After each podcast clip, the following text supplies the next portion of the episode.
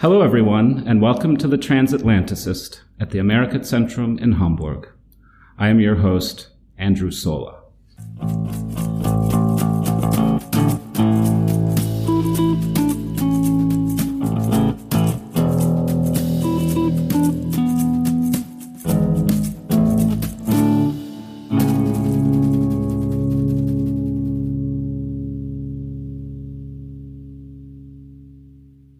Our topic for today is entrepreneurship.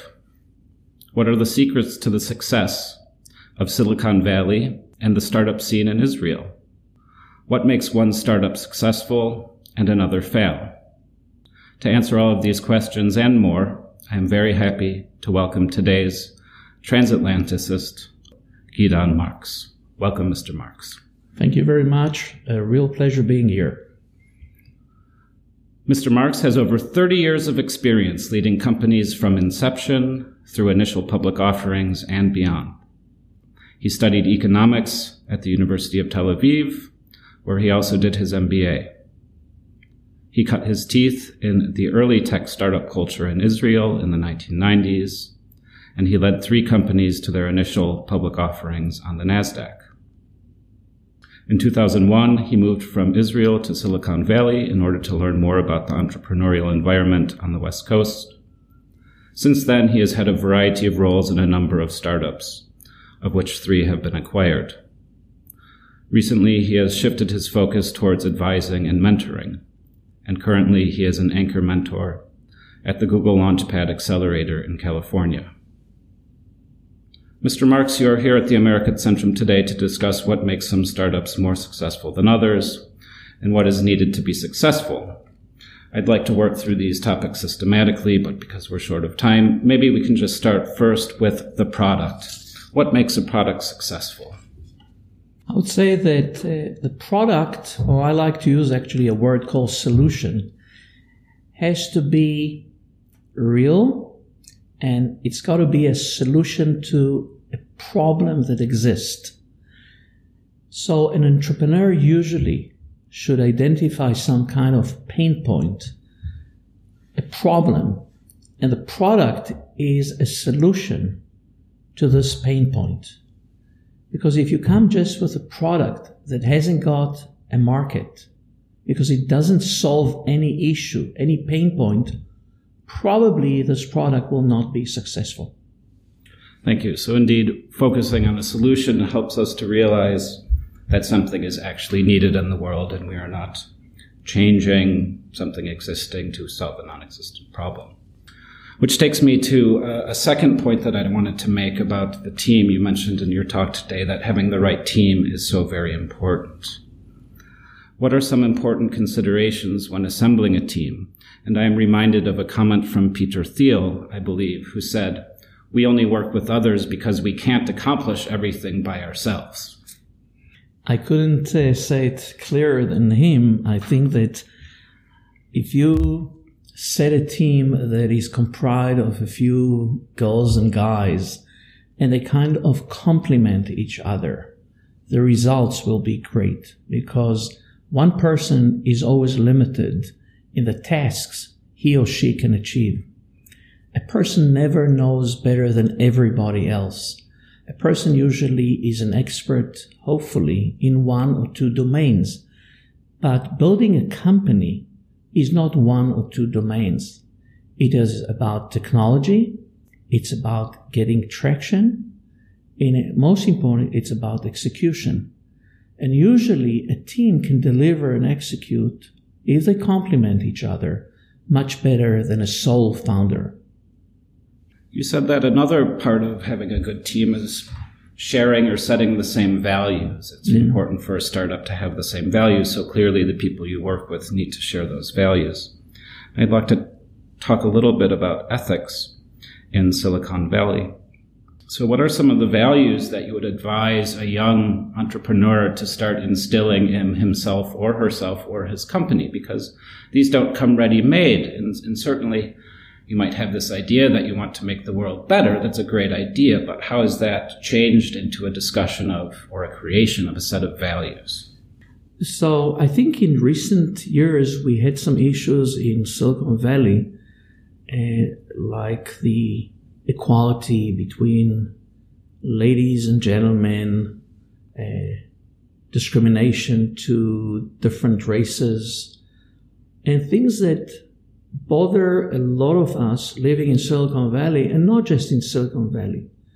And, you know, cases like in Uber and some of the VC funds were troubling a lot of people like me who hope that startups in Silicon Valley and beyond will share this common practice of not being bad, mean to other type of people. And I think that you're seeing this new trend in Silicon Valley where these issues really surface to the top. I believe that once women began to talk about discrimination, uh, what happened in Uber, the replacement of a very charismatic CEO by a professional CEO, uh, getting new investors to Uber, for instance, despite of all the agony that it provided to its investors and to its employees, is a great sign that people are back to looking at real values and eth- being ethical in their behavior. Now, having said that, I think that we've got to be extremely cautious. I would say that most people in Silicon Valley and other places are great. Most people are nice, honest, ethical. They follow good values. But the challenge is that sometimes some companies cause so much noise and you pay attention to these companies and you forget that thank God most of the companies, most people are actually wonderful. I believe that most startups in Silicon Valley and other places in the world actually are trying to do good. They want to make the world better. And I'm not saying this in a cynical way. I do believe that amongst the young generation, and I'm very blessed to work with entrepreneurs from all over the world, uh, from Asia, South America, and other places. I do believe that most entrepreneurs really want to improve quality of life. I just recently worked with a Bangladesh entrepreneur who is trying to help women in Bangladesh get better advice about medical issues. Think about Bangladesh and think about this platform that will enable women be able to ask questions about things they cannot ask every day. Or a company in South Africa, which is trying to help farmers get better yields and make better products. Lots of good things happen, and I'm very impressed actually with the young generation who is thinking good and how to make a positive impact on the world. You make it almost seem like the old generation maybe did not share those values course, cash is king, as you said in your talk today, and the minimum bet is everything you have if you're the founder or the young 21 year old. But you're up against the people with the cash, the kings, whom sometimes, as you said, are called VC sharks. Certainly in a big institution, a normal institution, immediately there would be rules governing these interactions. So my question was, you know, first of all, is the older generation beginning to sense that maybe being perceived as sharks is bad for how they behave because the younger generation coming up with all the new ideas isn't that demanding better behavior? Or what, what's what's going on with this generational divide between the young people who have the values and potentially an older generation who's very sharkish in their understanding of investments and returns? So I, I, don't think it's so black and white. I think that uh, entrepreneurs from 20, 30, 40, 50 years ago were also great people. I don't think VCs are sharks. I think that there is an evolution. And now that software has become the dominant thing in new innovation, I think that it enables a lot of the young people to code and come with faster solutions. And it's kind of a little bit easier today. You don't need as much resources a lot of times. I think that the VCs are going through structural changes um, where they're adding also young people who understand the younger generation. I think one of the challenges that I see in Silicon Valley is the big get bigger.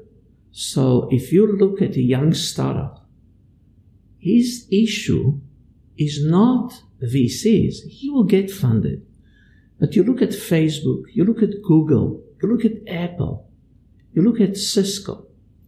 These companies are so big, they've got so much cash, and they can actually buy everything. They're very global, they're extremely international, and they move fast. Unlike in the past, where big companies tended to you to move fast, uh, slow. These companies in Silicon Valley, the older companies, as we say these days, actually are moving fast, very fast. They've got tons of cash, and they hire the best talent. So I think that things are not so bad in Silicon Valley. But I think that we have to pay attention to the big getting bigger but it doesn't stop innovation. Startups actually continue to come every day, and the innovation just continues moving forward. I don't think there is a reduction in number of startups. Actually, every year you're seeing more and more startups. Thank you. I want to touch a little bit upon the idea of mentorship. I know you've gone into now mentorship and as a university professor myself, I find myself constantly being rejuvenated by the students that I have, and I'm sure it's the same with you. What are some lessons you've learned from mentoring some of these uh, students you've had? You mentioned the one person in Bangladesh, which was a fascinating story. Do you have some other examples you would like to talk about? I think that the biggest uh, observation that I'm seeing through my mentorship and coaching uh, giving talks all over the world is that innovation, entrepreneurship is all over the world. There's no difference between people coming from Bangladesh, Vietnam, Silicon Valley, Germany, and other countries. The young generation all over the world is extremely passionate. They want to make a change. And it's a wonderful sign for hopefully a great future. I'm very blessed to work with these people because suddenly I'm exposed as a mentor. I give a lot to these young entrepreneurs, but actually I get as much.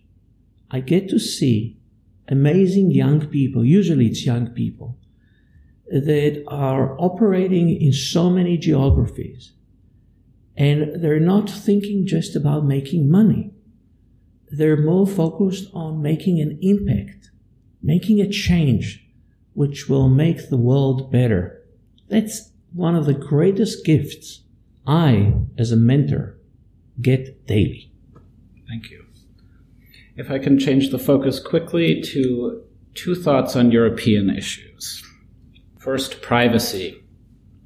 Europeans are in general very distrustful of their data being held in the hands of big tech companies. The EU and Brussels has implemented fairly strict legislation to regulate the privacy policies of US tech giants like Google and Facebook. Do you have any concerns about data privacy? Do you have any thoughts about this issue? It's a great question. I'm not so paranoid about it because I think once we began to use Facebook, Google, Yahoo in the past, we actually gave up on, our privacy. And once you write an email, once you send a WhatsApp, whatever, you lost your privacy. By using your uh, credit card, you lost your privacy. Someone knows on your location. I'm not concerned about it because I, I believe I'm an honest guy. And I think that if the EU takes this to an extreme, it may actually block some of the benefits a lot of people can gain. So I think that both sides are going to extreme. I think the EU has to realize that people gave up on their privacy years ago when they began to use the Googles and the Facebook and even credit cards, as I mentioned. On the other hand, the big companies have to make the highest efforts and beyond to see that they do not take data about their users and misuse it. And for instance, if some of the concerns we have in the US today, following the last elections, are right, then there is an issue here. And hopefully, Google and Facebook and companies like them will be smarter and more cautious of letting bots and manipulating countries uh, do stuff. So I think both parties, whether it's the government, the EU here, but also the companies, have to put more and more positive thinking. How do we collaborate? The fact that the EU imposes uh, penalties non-stop on Google and alike, I don't think it's a positive thing. I think that they've got to go into discussions and find what is the real issue. What is really concerning us as human beings about our privacy? You cannot expect to benefit every day from doing searches on Google, using their email system, using their location based maps, and think that this can be given to you without knowing stuff about you. So we have to find a balance, I believe, between these two issues. Fascinating.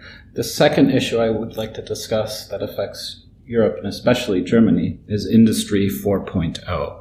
This is the Internet of Things and the increase in automation and artificial intelligence.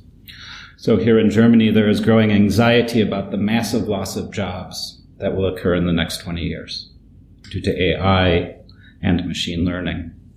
For example, self-driving technology will put tens of thousands of German truck drivers out of work, probably very soon. As a consequence, the German government is actively trying to come up with solutions.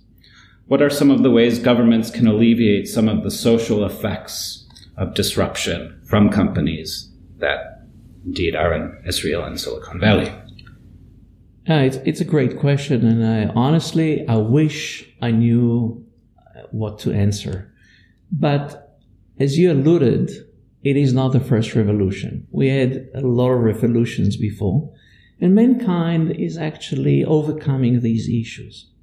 So the way I hope the world will be in the future, we cannot stop the technology moving forward, but hopefully we'll see hybrid between human, the human, uh, humans and artificial intelligence. It's not one versus the other. But we've got to be also honest that there will be a situation where we will see more and more people losing jobs. I know that there are some discussions about some kind of taxes that may be imposed on those companies. And we'll find, we'll have to find probably some kind of a way to distribute these taxes amongst the population. Um, it is a big issue because is it socialism versus capitalism? It's a very serious topic. I still don't know the right solution. Hopefully, we'll see, as I said, a hybrid between uh, human beings and artificial intelligence.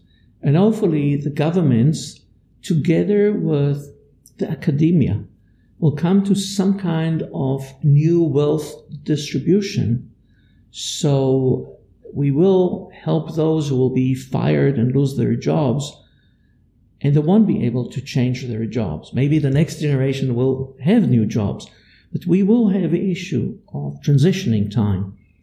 Well, hopefully they'll come with some kind of a solution where we help these people to find a decent future. But we are not able to block the evolution. The, the critical issue, and you mentioned it in your talk earlier, one of the values that really needs to then be instilled in all of these companies is finding win win situations. Yeah. You can be a disruptor and a successful one, but it might be appropriate to also realize when you disrupt something, it has social effects. So figuring out how to offset some of your disruption with other things.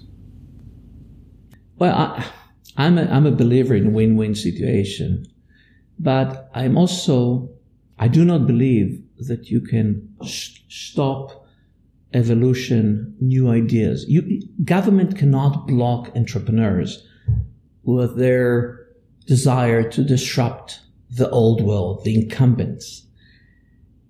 I, I wouldn't interfere too much unless you're doing evil things.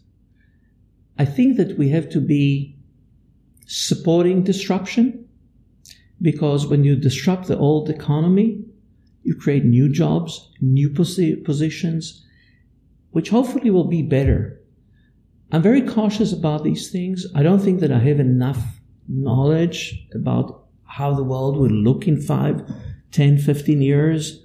Um, I see a lot of positive things like autonomous cars in San Francisco, cities like San Francisco. Yes, it will take some of the taxi drivers out of business. But on the other hand, maybe it will make people go out more, enjoy theaters. Maybe we'll see new type of services provide, provided by other people. You'll see a shift between groups. Uh, we just hope that uh, things will go on the right way. And by the way, there are differences between countries. Silicon Valley or the US may behave differently from some of the European countries because Europeans look at things a little differently from Americans. And it's not a bad thing, actually. So I'm, I'm not pessimistic about these disruptions. Um, I hope that the young generation is also paying attention to what I regard as being ethical, having good values. It's not about putting people out of jobs. It is about making the world better. I have one final question that I ask all of my guests. There are extremely important issues that all of my guests are interested in that aren't getting enough attention in their field. So, my question to you, Mr. Marks, what is not getting enough attention in Silicon Valley? I would love Silicon Valley to be perhaps less self centered and share its knowledge with other regions in the world. I think that when I look at the young people in San Francisco, like my kids, you will have an app that will take you from one place to the other, another app that brings you the best food to your home, another app that will do your laundry for you. And we live in a kind of a bubble and we forget that these are great solutions to kind of very limited problems. I would love Silicon Valley to try and solve also other problems in the world. So I mentioned this company from Bangladesh, which I really admire the, the founder of trying to help Bangladesh women or other startups that I've seen lately through Google Launchpad Accelerator. I do hope that we in Silicon Valley will be focused also on helping a lot of these countries that are trying to take their population forward. Maybe I'm wrong here. Maybe a lot of these startups that are in Silicon Valley are doing this. But if we're doing this, I would like to see this in higher quantity. Well, Mr. Marks, you shared your wonderful insights with us in Hamburg here today, and we're very grateful. Thank you again. Thank you for having me, and have a wonderful weekend. Thank you.